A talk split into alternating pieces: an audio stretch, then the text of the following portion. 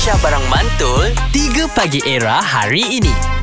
Alright, hari ni hari Jumaat kita ada Susah Tanya Pro. Alright, kami bawakan kepada anda fitness trainer Omar Khalaf, uh, graduan U I T M, sudah berpengalaman selama tujuh tahun dalam bidang ini. Dan kita bertanya mengenai kesihatan di bulan Ramadan, workout apa semua kan. hmm. uh, Soal Mahzab punya soalan ini, ada soalan daripada WhatsApp kami. Jom kita layan. Hello, Assalamualaikum. Saya Anis nak tanya, kalau saya ni selalu buat kerja rumah macam sapu sampah, mop lantai, basuh baju, semua itu konsider dia sebagai workout ke ataupun tidak?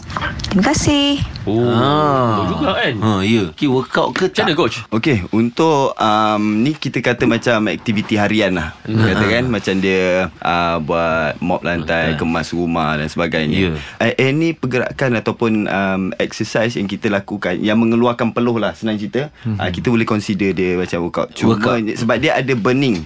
Mm. Burning punya um, apa proses kat situ. Mm. Uh, cumanya Um, kadar pembakaran dia tu mungkin tak sebanyak dengan kita lakukan workout, exercise ah. workout yang ah. sama. Betul ah. Sebab workout ni dia punya intensity tu yang dia yeah. membezakan yeah, hmm. berapa banyak kolesterol bakar ah, kan? Kolesterol. Macam kau mop tu kan, ah, dia, dia macam tu. Jadi um, macam kita tidur pun lapan jam pun kita dah membakar sekian-sekian kalori. ah, Betul. Tapi dia mungkin ambil masa yang lama, lapan jam untuk mm-hmm. kita bakar ah, lapan ratus enam ratus kalori. Maknanya coach, Ta- betul apa yang saya buat.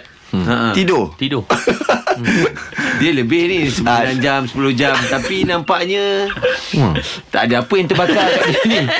Yang sebab tu saya Saya tu coach, bila setiap kali saya pergi workout kan, especially dalam Dalam uh, timing. Bila ha workout empat tak tahu pasal aku datang. Aku tak Saya tak share sangat oh, tak Contoh share. daripada eh, Saturday Sunday kan, lapan sampai sepuluh pagi. Dia ni jadi selamat sebab dia kurus tau. Ya yeah. ha, ha, Faham tak? Walaupun yes. dia tak workout, orang, orang kata, kalau dia kata dia workout pun orang percaya. Eh ninety-eight kilograms dululah aku lagi besar pada engkau lah. Eh, sembilan puluh lapan kilo je. Hmm. Ha, tapi perut jangan dah, dah, dah, dah, pergi syuting, request director tolong ambil shot atas. Sebab perut nampak. Yes. Hmm. Tapi saya heran kenapa saya pergi uh, workout daripada lapan pagi sampai sepuluh malam. Kata burn kan. lapan pagi sepuluh malam. Eh, sepuluh malam. Betul. dua jam, dua jam. dua jam kan. Saya naik treadmill tu, makin saya lari makin duk burn, burn, burn, burn. Saya tengok sampai keluar tu dia bagi gelap. Aku buat coach ni profesional tau. Kalau dia grip kepala hang.